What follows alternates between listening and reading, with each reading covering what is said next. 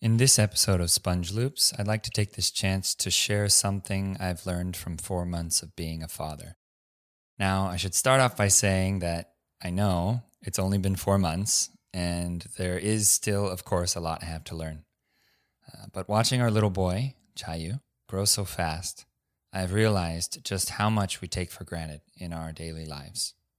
For example, I remember when Chayu was five days old and he would cry whenever there was a bright light shining in his eyes. The next day, however, I found him staring at that very same bright light with great interest. Quite literally, overnight, his eyes' ability to dilate had turned on. When he was maybe around eight weeks old, he became very interested in contrast a dark circle on a light colored box, or the stripes on someone's shirt. These things all of a sudden became fascinating to him. He would stare at the little black logo on the handle of our refrigerator for long periods of time. Such a simple thing to us, yet fascinating to him. A couple months ago, he found his voice. He realized that if he breathed in a certain way, sound would come out.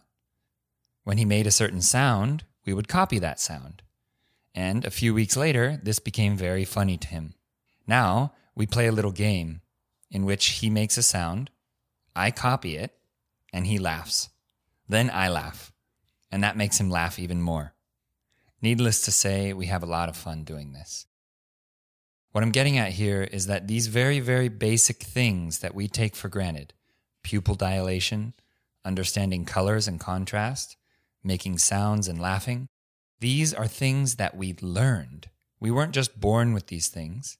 Through consistent life experience, we accumulated them. I guess you could say that everything we think we are is directly connected to our experience. Because it is life experience that has made us what we are. I guess we'll leave it at that for this one. Thanks for listening, everyone. Until next time.